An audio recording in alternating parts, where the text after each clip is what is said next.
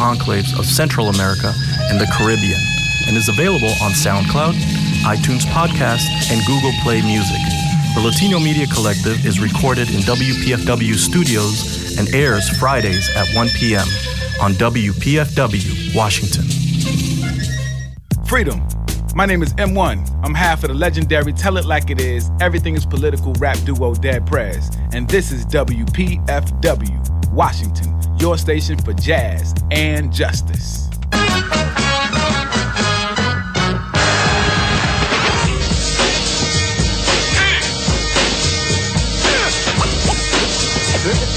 This is a journey. Journey.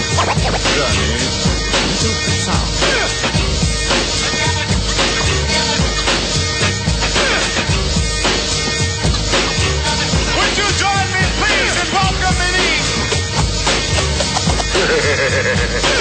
Redeemer full of culture. Get it, get it, get it. I got so much trouble on my mind. Refuse to lose. Here's your ticket.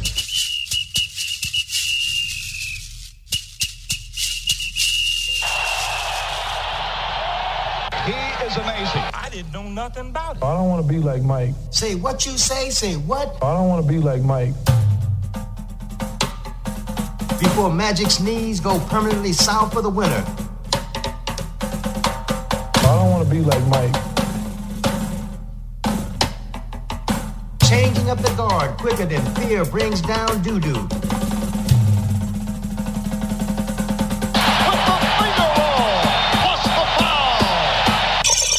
Hey, young bro. He never saw Elgin Baylor play during his, his day or Oscar Robertson. Flash the dice roll back.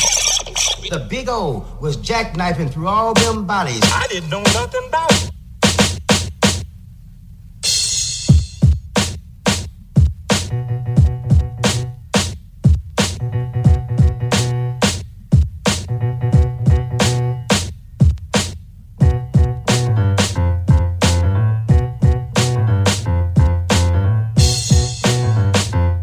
Welcome, welcome, welcome to the collision. He's Etan Thomas. I'm Dave Zirin here at your home for Jazz and Justice 89.3 FM WPFW, where we aim to change the world one broadcast at a time. So thrilled to be talking with him this week. Etan Thomas, how you doing, sir? I'm doing pretty good, Dave. How you doing? Well, it's a rough world out there, but I'm happy to find a little bit of shelter with you so we can try to figure out how we're going to make the world a better place. So much going on, man. I mean, we want to talk this week about this new organization, Athletes for a Ceasefire. We also want to get into some real issues about uh, family and basketball and, uh, and with through the lens of what's happening right now with LeBron James and Damian Lillard. If you don't know those stories, we're going to tell you those stories. We also want to talk a little bit about some of the broader issues going on right now in sports and politics. How does that sound, buddy? That sounds good. Let's do it. Well, first and foremost, this is something I've wanted to talk to you about for the last several weeks. This this organization has started, Athletes for a Ceasefire, to mm-hmm. really take on from an athletic platform Israel's assault on Gaza. And you know, while it doesn't surprise me that you were one of the first people to sign on, you've always had that courage, you've always been willing to step out there. I wanted to actually ask you and give you the space to speak about why you did not hesitate, why you saw this and said, This is where I want to be. Well, you know, anybody that that follows me on any social media knows that I've been speaking about this since you know October um, when everything happened. We've we've been talking about it on you know on this show, me, Dave, and, and Chuck, you know, kind of nonstop. So it wasn't any you know second thought of if I would sign you know a petition from the collectives of, of athletes who were calling for a ceasefire. Um, it wasn't a second thought. Uh, we were all both part of um, the the Zoom with a lot of different athletes and activists, and you know what I mean. Angela Davis spoke, and you know it, Kyrie Irving was on it, and it, it was it was an amazing, um, you know, collection of people who all you know wanted to figure out some way to let their voices and objections be heard um, collectively. Um, everybody spoke with passion. You know, Michael Bennett, who we you know we, we were very close with, um, spoke passionately about why he he he wanted to do something. And you know, it's it's it's just interesting, you know, looking around, especially on social media, and the the the groundswell of collective support of you know from just the the around the country you know it, there was more than i expected um, talking about some of the protests and some of the rallies that chuck has been doing such a great job in covering. Um, but i mean it, it's it's it's kind of a no-brainer. I mean it's just right and wrong. It's, it's just you know something you see the number of of palestinian civilians who are being slaughtered and you see the the reasoning behind it when when the you know whether it's Netanyahu or any Israeli official is talking about why they need to surge, we're like, wait a minute, none of this is adding up. Like you know, I mean, it's not it's it's not a it's not a hard um, sell to to to have somebody. It shouldn't be a hard sell to yeah. have somebody be able to say, okay, this is wrong. You know what I mean? Something is not right with this. This is not something that I can support for you know my country to fund talking about how America is the, you know, the main supporter and funder of um, everything that's that's going on right now. Um, so that's that's the long answer of why it really wasn't a hesitation for me to jump on board. Yeah, I mean, it, it should not be a hard sell, and this is by no means just a question for athletes. And I can speak about how difficult it's been in my community, which is this very uh, liberal Takoma Park suburb here in DC or city of Takoma Park, whatever you want to call it. And even here, it's the easy sell has been difficult. Now, applying that to athletes for a ceasefire, I know the organizers, you know the organizers, and of course they've gotten folks to sign on, but it's also been a struggle. And I think we need to try to be able to explain to people why it's also been very difficult to get masses and masses of athletes to sign on. And the same way it's been difficult, I, I don't want to make it about athletes totally. It's the same way it's been difficult in my community here to get overwhelming support for Takoma Park to pass a ceasefire resolution. I, I wanted to get your thoughts, like, because I think we need to be able to we need to be able to explain to people who are, are frankly pulling their hair out about why this has also been so difficult. When issues like, for example, Ukraine and Russia, you know, before you know it, everybody's got flags up in their stores. Well, I think it's very strategically done because anything that has, you know, um, any opposition to what the state of Israel does, and this has been historically, has been kind of termed as anti Semitic. That's the main reason. And there's no, you know, sidestepping it. There's no, you know, you just have to kind of call it what it is. Mm-hmm. And, that's where the backlash comes and everything, you know, else like that. And it, it's as far as the the um the NBA in particular, I mean, everybody saw what happened with Kyrie. You know, everybody saw the the level of backlash, the level. So I think that was kind of, and we talked about it before. You know, you know, th- there's one thing as far as a, discussing a topic that there's one that's saying this topic is off limits, right? And there is no discussion, no matter what the discussion is. No, even if the discussion is I completely disagree with what you say, mm-hmm. I think it's fair to have that discussion. I completely disagree with everything that you're saying, and then discuss why. And then that person presents his side, and this has side. But with certain topics, this topic in particular, you know, certain entities show that there is no discussion. And you saw the NBA immediately, you know, say we support Israel, and that was it. No okay, wait a minute, this is a little bit terrible. All these, you know, innocent Palestinian civilians are being slaughtered, like nothing else. Right. And you know that you know when when a when an organization um, makes you know draws kind of the line in the sand of where they stand, sometimes it is a little bit difficult in this states because there's fear of you know retaliation, fear of you know not just not just um, backlash, not just not just uh, bad press, but actually retaliation as far as your um, employment.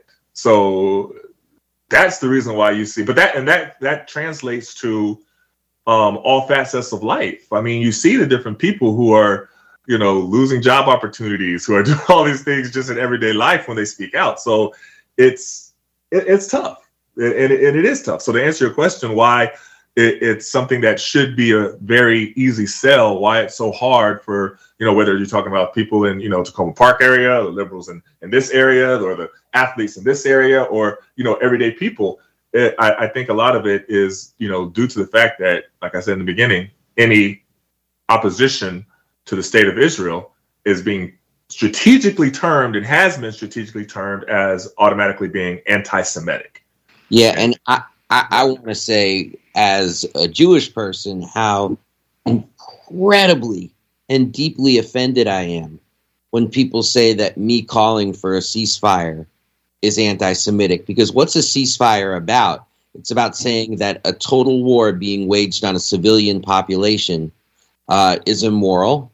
And we in the United States, as the funder of that, our political institutions need to start standing up and saying, no, our tax dollars are not going to go to, for example, yesterday, 100 people, uh, be, Palestinians being killed lining up at a food aid truck mm-hmm. in Rafah. I mean, th- things like this demand a political response from the United States. I mean, with, with, with all due respect to other countries, it's the U.S. That's the great funder of this. I mean, I say all due respect to activists in other countries trying to pass resolutions and the like. This is where it counts here in the United States, and that's just about dollars and cents. Here's where it counts.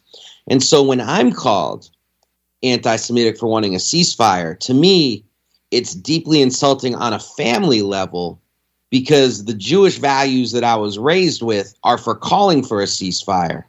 So for them to say to me, no, your values should be against a ceasefire, it insults, you know, my mom, it insults my grandparents, it insults uh, the temp, the particular temple in which I was raised, it insults a set of core values that is deeply personal to me, not just political, and deeply and deeply angering as well. And I'm trying to keep the anger part of this under control, but but that part is very difficult for me.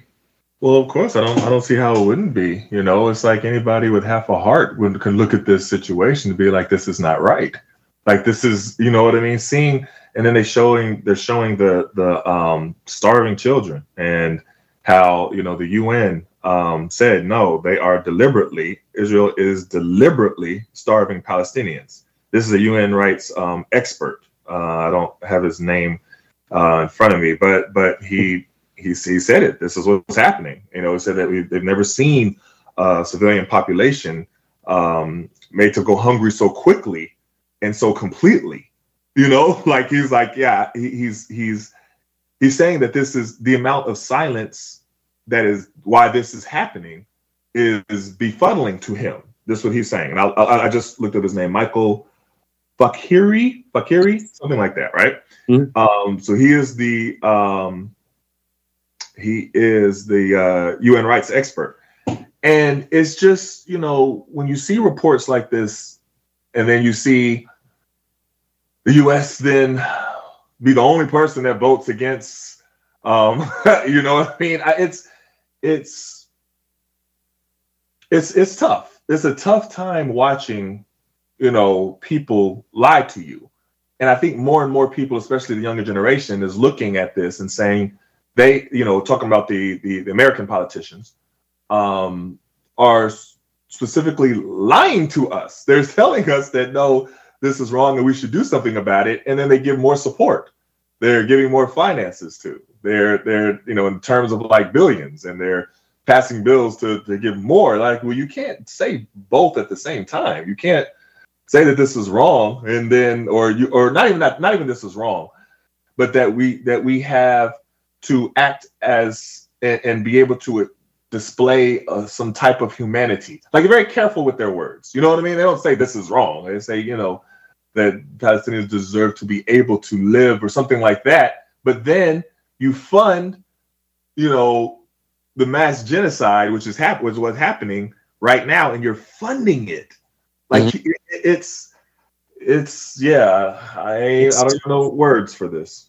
I know, and, it's scary when you've got Trump waiting in the wings, and you feel like, or I feel like Joe Biden is sacrificing the chance for a second term because he's so repelling, not just Arab and Muslim voters, but young people Yeah. are just repelled by what Joe Biden is doing. And now Joe Biden is saying, well, you know, we're calling for a ceasefire to occur no later than I think he said April. And and when you think about people like Rashida Tlaib and Cori Bush calling for a ceasefire in October, Right. and you think about how many people have died between October and now, it's like if you believe that there should be a ceasefire, what what, what were you waiting for? Like acceptable levels of casualties? Of course. Like what was the what was the number of of Palestinian civilian death for you to say, okay, now maybe we can have a ceasefire? Yeah, and if a ceasefire is an inevitability, and of course it is, it goes back to that very question: uh, how much death to the powers that be did they feel like was acceptable? And this idea of depopulating an Yeah. area, Right. which is a war crime by any measure, uh, it boggles the mind. I mean, w- one more question before we go wait, to wait, wait, let me but let me let me ask you this, and I, and I wanted to get your opinion on this. We haven't talked about it, but I saw it and it bothered me. And he was, why was Biden eating an ice cream cone while he was saying this? I, I I know you saw it, and he was sitting there eating. Like what what was going on? Like what what was happening? You're, you're talking about you know um, thousands of people being killed, and you're you're you know you're hoping for a ceasefire, and he's sitting there eating an ice cream cone cone during the you know while he's addressing the media. What was going on, Dave? Well, look, you know, th- th- there's a real worry um, about age. I think too that people can't get their their heads around.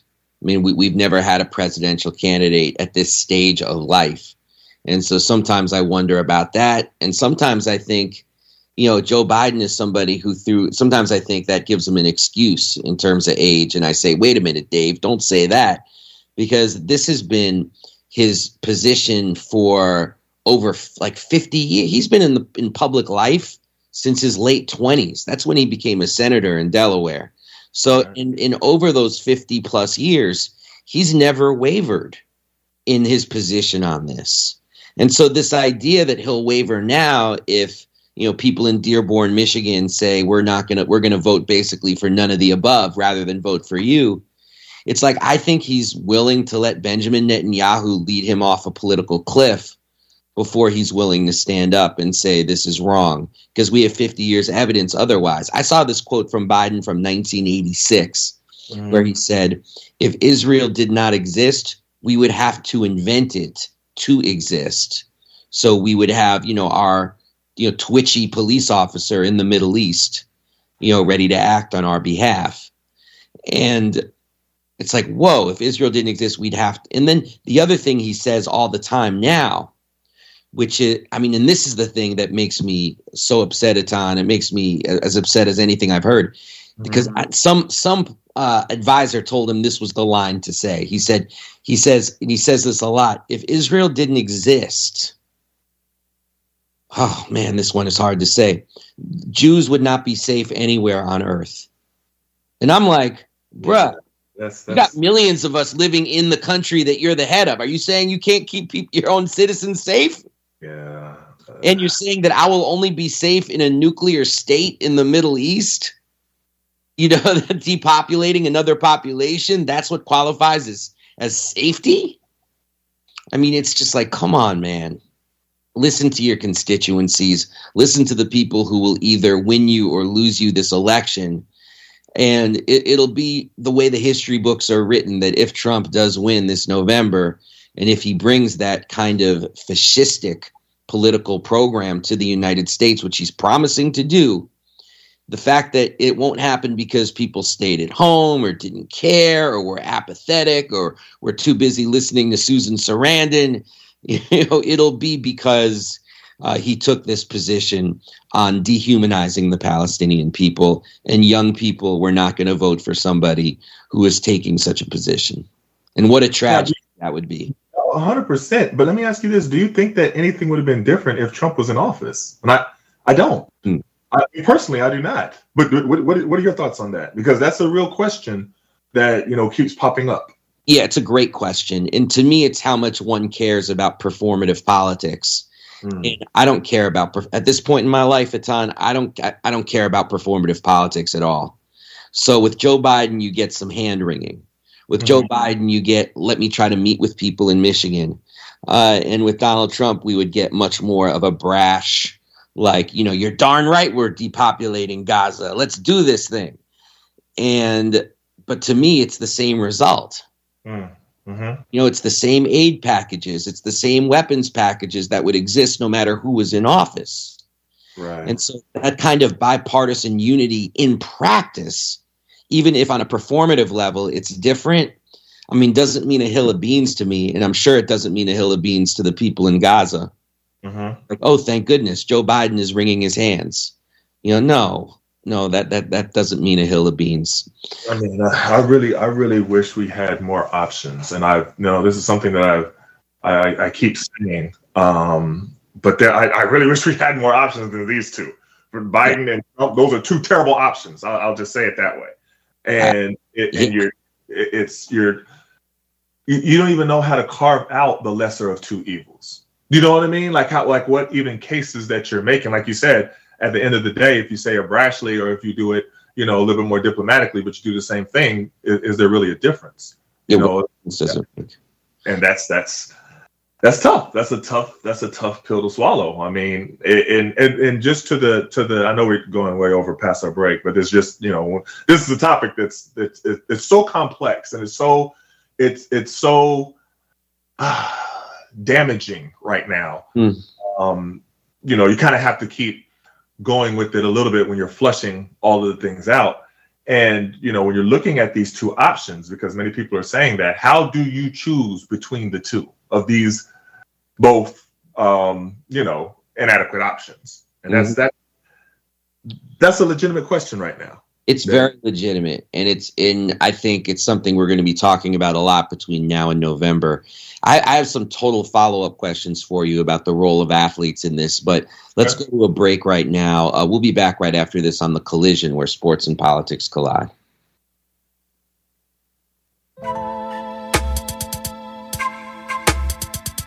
Here we are. Here we are.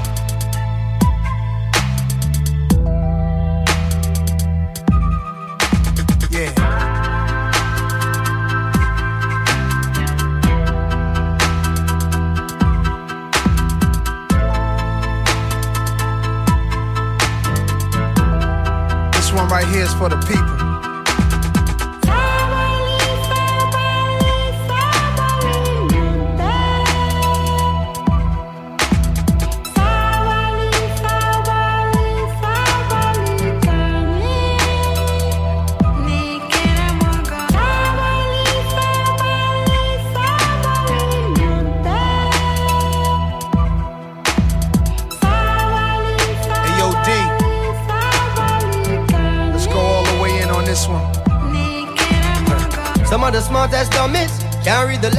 Of Egyptian mummies on a flag or a moon and can't find food for the starving tummies. Pay no mind to the youths, cause it's not like the future depends on it. We'll save the animals in the zoo. Cause the chimpanzee, them a make big money. This is how the media villages. On TV, the picture is savages and villages. And the scientists still can't explain the pyramids. Huh. Evangelists making a living on the videos of ribs of the little kids. Stereotyping the image of the images. And this is what the image is. You buy a car, keep points, and all of a sudden you are say a Indiana Jones. And I thief out the gold and thief out the scrolls and even the bird bones. Some of the worst paparazzis I've ever seen and I ever known. With the worst on display so the world can see and that's all that will ever show.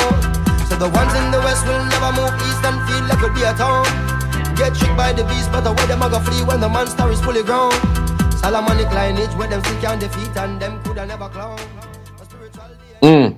We're back here on the collision where sports and politics collide. Etan, what were we listening to just then? That was uh Nas and Damian Marley. Um yeah, classic classic track, classic album. You know, it's from a while ago, from distant relatives, but it's called Patience. Wow. Um, can can I ask you if you've seen the Marley movie at this point? Yeah, I mean, I thought it was great. A lot of people said that they had different mixed opinions about it. You know, I know a lot of people in Jamaica wanted Marley to be played by an actual Jamaican. Um, you know, I mean, I thought the movie was I thought the movie was good. I mean, it, it's it's tough when you're doing a, a biopic of someone because there's so much to include. Mm-hmm. Well, I mean, even, even this this you know a few weeks ago, me and, me and um, my daughters watched Malcolm X, and and it's a three and a half hour movie, but there's still so much more that they could have put in it. You know what I mean? So it's it's it's tough. You can only put so much into a movie, but I mean, I thought it was good. Yeah, I mean, I, I haven't seen it yet. What I hear is actually much more positive than what I thought. And also, um, we'll, we'll get back to the topic of athletes for a ceasefire in a second. But just to say, I'm straining to think of a biopic that hasn't been criticized. yeah, right. I mean, because it's tough. It's just tough. You're, you're cramming everybody's life, somebody's life, into what a two-hour movie At most three hours. Yeah. And even you know Malcolm X, you know that that, that was a particularly long film. Yes, very long. Didn't make it, but if if you're making a two-hour film about Johnny Cash or Ray Charles or yeah. you know Patsy Cline, I mean, people are going to say, "Well, wait a minute, where's this? Where's that?" Yeah, because you know everybody when you read these bio when you read something like Alex Haley, you know, you have your favorite parts, and then if that favorite part isn't in there, it's hey, wait a minute, right, right, right, right. where's my part? You know, Yeah, that's that's just the part. Look at how many, how many, uh, how long the series was of Alex Haley's Roots, and how you know what I mean. Why it took that long? Like how? Imagine them trying to cram that into a two-hour movie. yeah, no, it, it would it would have left people uh, deeply dissatisfied. Of course. Good gracious. Um, but yeah, this is something I, I really wanted to discuss with you. It's about the role of athletes in stopping the carnage, because this is what, what I think. I, I'm- I'm curious if you agree with my political framework. Okay. I feel we've traveled a very far distance politically from summer 2020 after the police murder of George Floyd, athletes speaking out, Mercedes Benz against racism, commercials like that, Adam Silver encouraging players to be politically active. Mhm. I just feel like we've taken a giant step backwards since then. And the climate for athletes speaking out, not even necessarily about Israel Palestine, is so much less fertile than it was in 2020. That the backlash is part of it. I think the the um, the response of the NBA, like how relentless they were on Kyrie, is part of that. With a lot of players saying afterwards, "Well, wait a minute, I thought we were, you know, part supposed to speak out or say things. I thought it was going to, at the very least, start discussions, and that we don't even get to do that." I mean, but that's only part of it. You know, I mean, there, there's been so many relentless obstacles that, as I see it, the athletes speaking out to the point of which, where when we were on that call, you know, there were some people on that call whose names I'm, I'm not going to say because, you know, respect, because I get that fear is real. Right. But like people who said, I support you, but I'm not signing on Right. because I don't think there's a climate out there where I even can. Well, it's it's because of the topic. That's what I mean. It's this specific topic that that is the the line in the sand that that the NBA has specifically made their position very well known that this topic is off limits. That's what I saw, and that's what I saw even before when we was going over and and we was talking about the things with Kyrie and talk. There was no discussions like that going on around the league, around the NBA, on on NBA TV, on on TNT, and there were there were no. It it, it you, it's it's the result is for a reason. The reason why you have so many different NBA players right now that are quiet on this topic is specifically for that reason. I, don't, I don't think it's a mystery. I don't think anything. I think that's directly because the way they handled the Kyrie Irving situation that happened and the backlash and how they came down. I mean, listen, they it wasn't just bad press. Like they suspended him and had him go through a six was it six seven step program to be. He had to meet with the with the rabbi. He had to do. They had they made him donate to to the to a um Anti Defamation League. They told him a defamation league. I mean, it's five hundred thousand dollars, half a million dollars. which is I mean, you- wild thing because they, I, can I just jump in real quick, just so Go for it. Go for it. I just want people to know this that a lot sometimes people talk about the Anti Defamation League as if it's like the NAACP for Jewish people. Nope. Like kind of this broad organization that you know is about just trying to promote Jewish culture, Jewish life, stand up to anti-Semitism. When the ADL is a right-wing, anti-black organization that targeted people in the Black Lives Matter movement uh, for attempting to build. You know, they were the people who went after some of those leading activists who were also part of the Women's March. You know, they were the people who attempted to stain anybody speaking about Black lives with, you know, some sort of anti-Semitic ties, and it's because they are a right-wing organization, not a sort of broad NAACP esque organization. And a speech by the head of the ADL, Jonathan Greenblatt, said yesterday that people in organizations, like organizations that I, I, proudly ally myself with, like Jewish Voice for Peace and a group called If Not Now, this is the words he used Jewish Voice for Peace, therefore, a final solution with regards to Jewish people. I know people from, you know, and that's, of course, a reference to the Holocaust as if they want to wipe out the Jewish people. And the slander of that, yeah. given the number of people in Jewish Voice for Peace who actually have relatives who perished in the 1930s and 40s in Europe. I mean, they, they are completely, completely uh, amoral as an organization. And the NBA was like, Kyrie, write a check for half a million dollars. Yeah, right. This organization. I mean, that is still wild to me. Absolutely wild to me.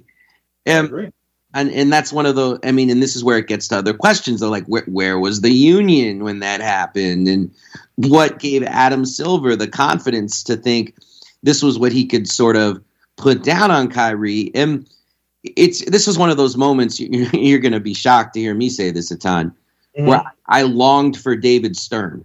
No, okay. Can you believe I just said that? Not, but David Stern had to deal with a similar situation with uh, Charlie Ward in the late 90s. David Stern's response was he can say what he wants to say and people can believe what they want to believe. Next topic.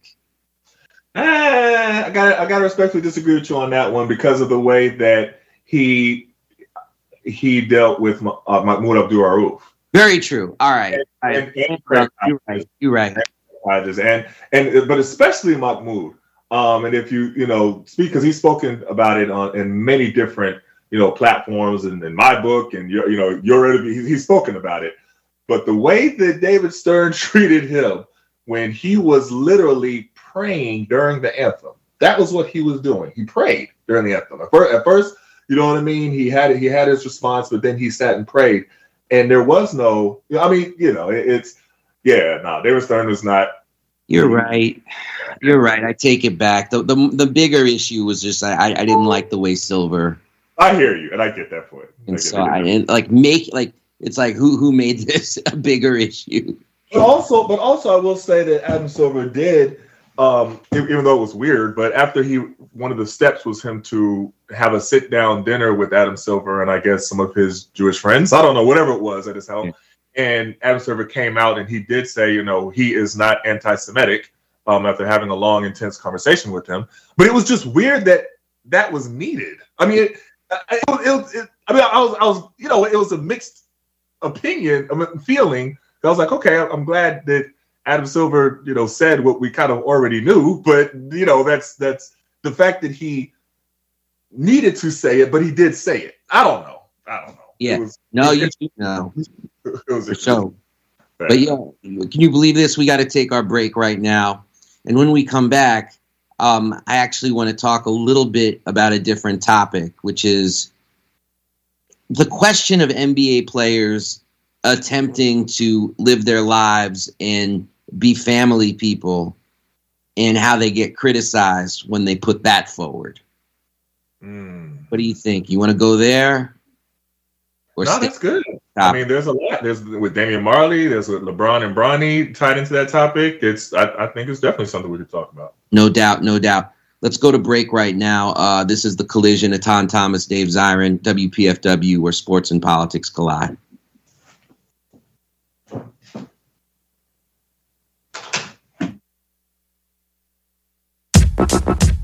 Get a punchline. These lines pack a punch and they hit like a stiff jab to the jaw when I spit. Rappers will call up the dispatchers. Like man down, send an ambulance now. Cause truth hurts and it feel just like an avalanche plow through your speakers, huh? With the spirit in me, I spit fire like an aerosol can being sprayed at a lit lighter. Brainwash fans give you thumbs up like hitchhikers. I think you whacking full of crack like a kid's diapers. I compose art like Mozart with metaphors so deep that catch 'em you have to use sonar and go hard as a crowbar. My whole squad, a bogard, the army is Satan with no prod. Uh, now, homie, you know who I'm down with. God over money, Ayo Mega style, wow clip.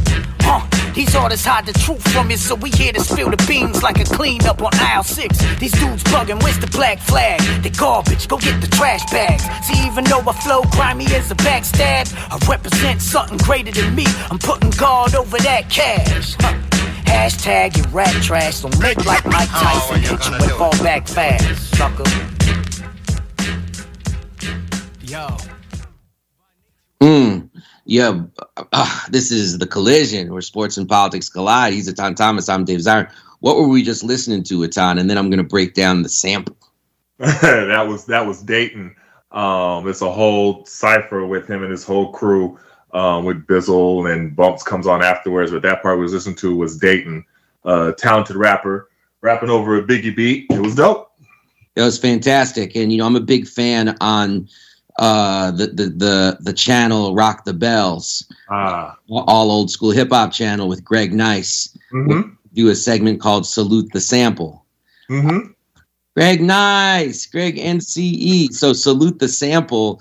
In this case, it goes to "I Put a Spell on You" by Screaming Jay Hawkins. Mm-hmm. You hear that dun dun dun dun. Yep. Yep. And it's so interesting when we talk about sampling and so many people don't know. And I, I always, when they do that, I'm like, oh, I didn't know that was sampled from that. You know what I mean? Is is it because you think of it as this person's beat? You know, that's what you think of it. Be like, no, they took three different beats and combined them and took this from here and took this from here, and then they made that. I'm like, oh, interesting.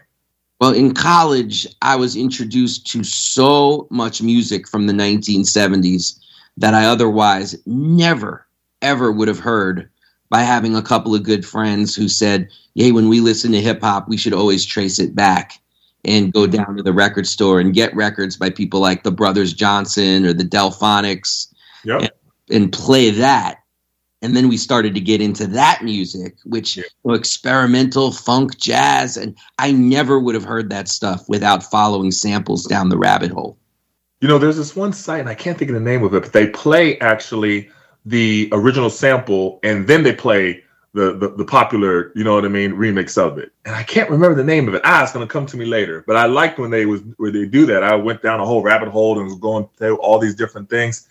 And it's amazing how much stuff is always sampled. it, it is. And sometimes we got to do it in reverse. Like recently, you know, there's been this fast car renaissance, the Tracy mm-hmm. Chapman song with the the country singer Luke Combs, and then they did it together at the Grammys. And I thought, wow, you know, in the middle of that song at the Grammys, they should have brought out Greg Nice and Smooth B to do sometimes I rhyme slow, sometimes I rhyme quick. You know, right, right. yeah, that All was right. gonna happen.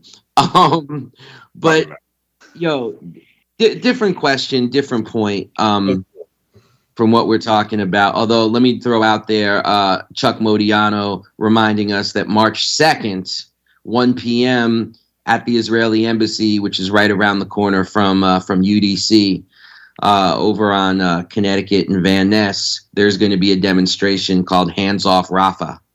and the ways in which over one million people are now crowded into Rafah and the way it's they're, they're just being shot down. You know, going to aid trucks like happened yesterday. You know, Hands Off Rafah. I mean, needs to be the the international call right now. So yeah, so people should go out March 2nd, 1 p.m.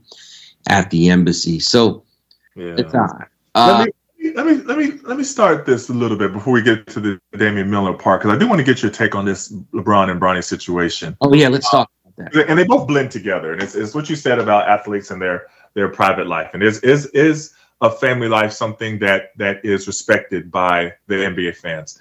And you know, it, the, the LeBron and Bronny situation is a little bit interesting. I've heard different perspectives, but basically, um, Bronny gets a whole lot of criticism or a whole lot of praise, and it's like either he's the greatest thing or he's the absolute worst. And, it, and it's it's a tough position for Bronny to be in, to be honest with you, if you follow any of the you know different things from this season. And LeBron made a he he he made a comment um, on social media, and he said, "Can you please just let him be a regular kid?" You know, everything would work out, everything, you know, and I guess he was left off a mock draft or, you know, whatever it was, right? What are your thoughts as far as somebody who is in the spotlight like a Bronny um, and LeBron saying, "Can you just let him be a regular kid?" What was your reaction to that? Uh, it, it was I, I, I was of two minds because you know the, the the humanist in me thinks every kid should have the right to be a kid. Every teenager should have the right to be a teenager. That means sometimes making mistakes and learning for those mistakes. And it's very tough for kids in the spotlight to have that space to learn from their mistakes, especially in an era of social media where it gets magnified so many times. And I'm not even talking about famous kids. It's like you make a mistake and social media is forever. It's remembered. I mean, how many times have we seen athletes get in the spotlight and someone's like, "Hey, I found this tweet from 2012." Right, right, right. X, you know, and and now, you know, you better you know get canceled even not even apologize and it's like well i was uh 14 and i was you know yeah. being stupid and i thought three people would read it you know it's we're not a forgiving society at this point and social media is a big reason for that so there's a part of me that's very sympathetic uh, to, to Bronny James, to the James family, uh, in terms of wanting to fight for that space for their kid to be able to be a kid. That being said, mm-hmm. and this is where I get of two minds about this. Mm-hmm. This is a situ a lot, and I know LeBron James is in his own rare air, but uh, as you know well, Etan, a lot of former NBA players right now have remarkable, remarkable players mm-hmm. among their children, Mm-hmm. people who are amazing. Yet LeBron did, took the tack of having Bronny in the spotlight and his development in the spotlight from the youngest possible age. I mean, I remember seeing like five year old Bronny doing little dunks on Mm-hmm. baby rims and whatnot. And, you know, and that stuff was projected over social media. So there is a, a part of me, and, and let me be clear, what I'm what I'm even being mildly critical of is not LeBron James going to Bronny's games and whooping it up on the sideline because he has the right to be a father too. Of course. And I don't want to say that he does not by any stretch of the imagination, but he has also highlighted his sons in particular on social media pretty relentlessly from the mm-hmm. time they were old enough to hold a ball. And so they now say, whoa, whoa, whoa, give him space when he's at USC. It's not like he's going to the University of Minnesota or something when he's Yeah. at USC and that choice was made to go to USC. I mean, it, it's just a little, it feels a little bit LeBronish to want to have it both ways uh, with regards to Bronny, and that's what I, that's what I'm struggling with because, of course, I believe Bronny should have that space. While at the same time, when LeBron says give him the space, there's a part of me that wants to be like, well, you didn't give him the space, and maybe we were just following your lead. The and it's and I hear you on that. The only thing I would say was the one statement, and I didn't hear him say it, but I, I've seen it posted a lot, where he said something to the the fact that he could play on the Lakers now, or something like that. Right. Um, I remember that.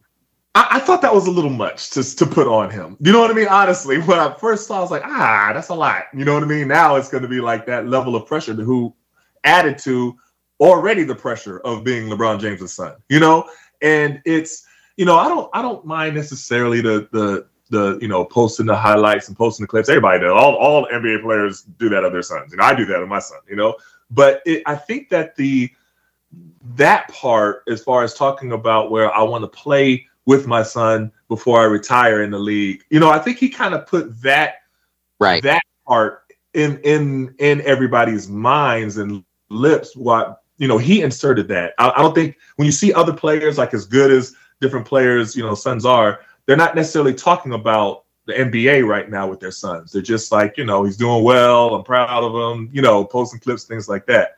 Um, I, yeah, I think he kind of put that on. I, even though at the same time, I do agree that young people should be able to be young people, but that's just not how it is now. You know, especially with social media, it's just it's just not. So it, it's it's it's an interesting it's an interesting dynamic there with with with, with Bronny. But I do feel that he's kind of always going to have this bullseye on him where he's either going to be praised as the best thing since sliced bread or criticizes the, the worst player that you know what I mean? Like that's is going to be those extremes. And that that is kind of unfortunate. Yeah, it is unfortunate, but then it's like LeBron's accountability, as you're saying, in putting that spotlight on him, Yeah. does need to be addressed. Because Yeah. Saying that you know your teenage son is better than your teammates, Yeah. I, I, I don't know if that's exactly what he said. He said something Oh, to that's that. oh That's yeah, he? No, Oh, okay. Oh yeah, Okay. this guy, this guy can play on this team ahead of people right now. You know, there's only one, you know, one way to interpret that, and people interpreted it more as like he's trying to give his own players a kick in the butt um, by saying such a thing. But at the same time, it does have this ricochet effect um, on Bronny. The other thing, what you mentioned about the the sheer pressure of because let's face it, it would be an accomplishment like an unimaginable accomplishment to have a father and son playing in the NBA at the same time. I mean, the Griffeys did it in baseball, but uh, someone playing baseball into their 40s is hardly a new thing. Right. You know, playing basketball long enough so your own child Right. be on a team with you is is a remarkable accomplishment. Well, Now- never happened. Yeah, You would be the first. in a private goal. yeah. Right. Right. Right. Right. Yeah. it's like that could have been a family goal. It could have been the sort of thing where if a media member was like, "Hey, any interest in that?" He could have just sort of smiled and been like, "Ah, that's a private conversation," you know. Right. Right. Right. You don't know how the setup was. Um, Yeah. It's like we're gonna do this, and it reminds me a little bit how mad people were when uh, LeBron started calling himself, you know, King James before winning a title or anything like that, and was posing with a scepter and a crown on Slam magazine. Yeah. like King James. It's like, come on. And he was like 920 at the time. And it's like, come on, man. Right. It's like just just a, a little a, a little less being tone deaf on some of this stuff. And it's tough. It's tough to criticize him it's- it- because of all he's done. Let me let me say this Dave. The reason why it's tough is because the media will hype different players out to be, and then they start calling them this, or they start calling them. I, I've seen it happen. I remember seeing it with, you know, Felipe Lopez, and he was on the cover of Sports Illustrated, and he was like the second coming, and all this different stuff.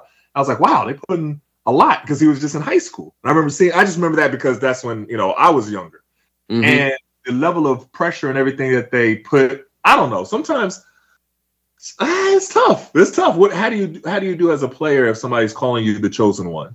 You yeah. know what I mean? Or calling or calling you the the next Michael Jordan or the next like literally saying words like that. How how do you respond to that? No, exactly. And and the way LeBron has responded, of course, I mean, we need to take a step back from it and yeah. look at all the players who've been crushed by high expectations. 100%. He actually exceeded them. Exceed the only other person that I can compare LeBron to, maybe in all of sports, uh, is somebody like Kareem Abdul-Jabbar. Yep, that's what I was gonna say. That's, that's the only person.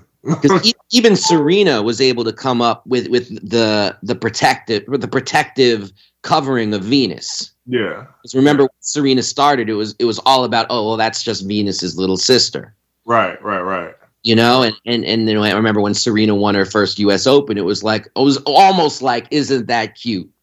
yeah, right. You know, Venus's little sister got one, you know, and then she was able to grow into being the goat. That's right. and and you know you you- so you make it like Kareem you know in, in an era without social media in an era without more than you know three TV channels Yeah. but being held up as the second coming as Wilt but better like one Right. Wilt and Bill Russell if they were able to merge you would get Lou Alcindor and all this stuff and the fact that he was able to play 20 years and be you know the, the greatest um arguably you know Yeah. the greatest low post player to ever live and you know in the conversation for greatest all time is amazing and LeBron too like with the weight of expectation to be able to do what he has done is amazing while also doing very important things like his response to uh, the movement for Black Lives, like his you know response to them telling him to shut up and dribble on Fox News. I mean, all of that has been socially very important. The building of the school in Akron. These are important things that he has done. So fine, he makes some mistakes. He's he's overly effusive about his son and you know to me it's like we can grant him like we should be a little bit more forgiving for the mistakes he's made. But that being said, he also has responsibility for how he has promoted Bronny. That's true. And also, you know, it's important to add that there is that segment that that don't like the part that he has been able to speak out for for Black Lives and been able to speak out, you know, against Shut Up and Dribble, who are looking to criticize anything that he does. And that that's a very strong, you know, they're they're like waiting for something for a chance to be able to pounce on LeBron about something. And that's just the political aspect. You've got all the Michael Jordan stands who are yeah. always looking to criticize LeBron. You've got, uh, you know, he he has uh, built in this idea because he's the the the the biggest player. Right. It's also almost by definition in this social media age the most polarizing player Right, right. because Man, never gonna have unity we about didn't, it. get, we didn't get to Damian Lillard though. it's 1050 already. Just real real quick. Uh, touch on Damian Lillard real quick. Yeah, I mean, Damian Lillard just did an interview where he spoke very honestly about, frankly, about being alienated, lonely, and bored in Milwaukee. You know, having to leave his family uh, behind, you know, really, and also, you know, not being in the place where, you know, he thought he was going to be in Miami. And he spoke openly about that. He then also did something where he was asked to name the top five players in the NBA, and he didn't name Giannis, which was a little bit like, ooh, you know, a little awkward, you know. But yeah, they seem to get along well. It just isn't gelling like a lot of us thought it would be. But I just like a lot of people uh, jumped on him for this, and were like, I heard this one guy say, "Oh, you're bored? Go to a museum." Museum, yeah. Go to a museum. You're a grown man. Figure it out. You like to rap? Get in the studio. it's like, no, man, that's not how emotions work. And we always say we want players to be open and honest, but then you can't lay the smacketh down on them when they actually are. Yeah. Well, I mean, it's it. it then when this is the thing, they want you to be open and honesty, as long as they agree with your honesty and openness. That's Right. what it is. Yes. So if they agree with it, then yes, be open as honest as you possibly want to be. Like, I love that he's honest about loving Milwaukee. right. Yeah. You love that part.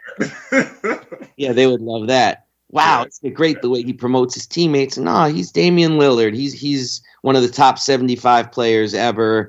You know, he he can say what he wants to say, and people should at the very least, you know, listen and take it in and try to understand where he's coming from. But you know, you're talking to somebody, Etan, who's always going to be a stand for Damian Lillard because I've just loved watching him play since his rookie year. Didn't know who he was coming out of Weber State, and just have been blown away by his amazingness over the course of his career. Great. And I hope they get it together in Milwaukee. I don't know if Doc Rivers was the right coach. That's a that's a different discussion that we could have. But I hope they get it together. You know, I do. I'm rooting for them. You know, Malcolm loves uh Giannis, you know what I'm saying? So, you know, that's like one of his favorite players. So yeah, I hope they do get it together. By the way, you mentioned Felipe Lopez, the New York City high school phenom. I am contractually obligated to just say that uh, in high school, Felipe Lopez blocked me to half court. You you you told that story. I, I know. I, no, he, he was the man. He was the man. He was the man. oh my gosh. I, I pump faked. He didn't jump, and then I shot it, and he didn't jump until the ball was in the air. and spiked it to half court. And then we're, we're going up the court the other way, and he put his arm around me and said, It's okay. It's okay. Nicest guy on earth. Nicest guy on earth, too. Yeah, man. Well, we've hit the end of our time. Etan Thomas, anything else you want to say before we go? No, good show as always. Great discussion. We covered a lot. Yeah, we did cover a lot, and still not even close to what I dreamed of covering, which is sign of a great show. Uh, for everybody out there, remember March 2nd, hands off Rafah, Israeli Embassy, 1 p.m. For everybody out there listening, please stay frosty. We are out of here. Peace.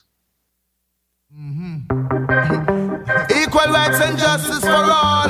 Rise and never fall. Tell them, say, boom. What they gonna do when enough of them not true? Say what they gonna do, them get slow, yeah. Who do you think you are? We're living in a small world.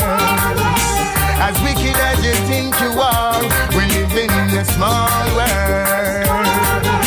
As bad as you think you are, we're living in a small world. As tough as you think you are,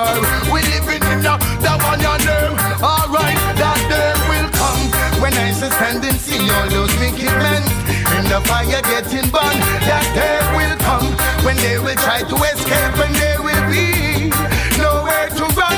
That day will come when I shall see they handing over bombs and bayonets and bullets and gun. That day will come when Emperor Selassie shall rise the whole of the ghetto youth and from out Code Pink Women for Peace is coming to you live from Washington, D.C. and New York City, Thursday at 11 a.m. Code Pink Radio is an energizing new program focused on ending wars and militarism and building a peace economy. Listen weekly to robust conversation and inspiration from grassroots peacemakers from places like Korea, Yemen, Venezuela, Palestine, and Iran, as well as peacemakers in our nation's capital who are confronting war hawks in the White House and in Congress and modeling the actions we want our government to take. Again, that's Code Pink Radio, Thursdays at 11 a.m. on Washington, D.C.'s WPFW and New York City's WBAI, an engaging hour of cutting edge conversation not to be missed. Women of the world, we're from the east, Celebrating 20 years, the New African Film Festival, presented by AFI and Africa World Now Project, brings the vibrancy of African filmmaking from all corners of the continent and across the diaspora to the DMV at the AFI Silver Theater and Cultural Center in downtown Silver Spring from March 15 to the 28th. The festival features 26 films from 16 countries, including three years premieres and discussions with filmmakers. Explore the diversity of new filmmaking from Africa at the 2024 New African Film Festival. Tickets and full schedule at afi.com forward slash silver. That's afi.com forward slash silver. Or call 301 495 6700. 301 495 6700. WPFW, building a better world, one broadcast at a time. Yeah. Come on, come on, come on. To the east, my brother, to the east. Uh, to the east, my brother, to the east. Come on. To the east, my brother,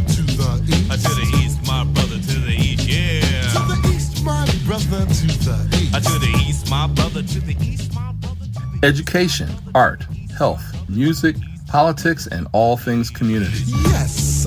Join me, Ambrose Lane Jr., as we uncover the issues of DC communities east of the river on To the East, Mondays at 5 p.m. right here on your station for jazz and justice, WPFW 89.3 FM.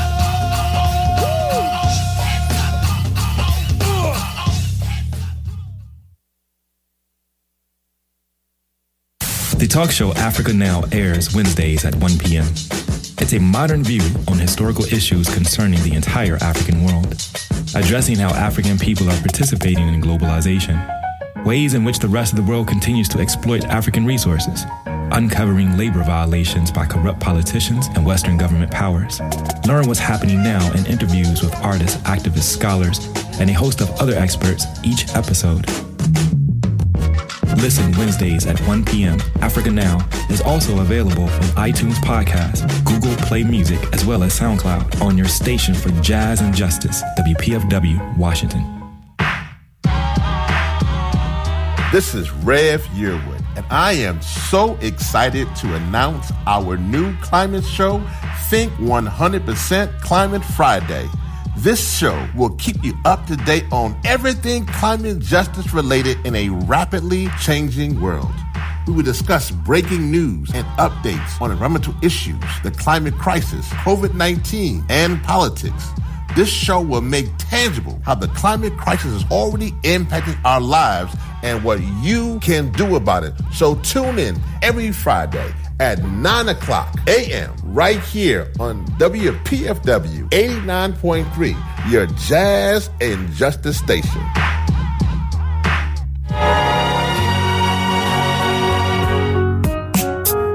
Taking Action offers listeners current information about protecting our schools and communities by interviewing leaders in public housing development and educators. We share strategies to stand up for social justice, providing a voice for the homeless and those fighting against gentrification in our city in addition to building our power as a community by supporting local businesses and holding government officials accountable for their actions. Taking Action is produced by Empower DC.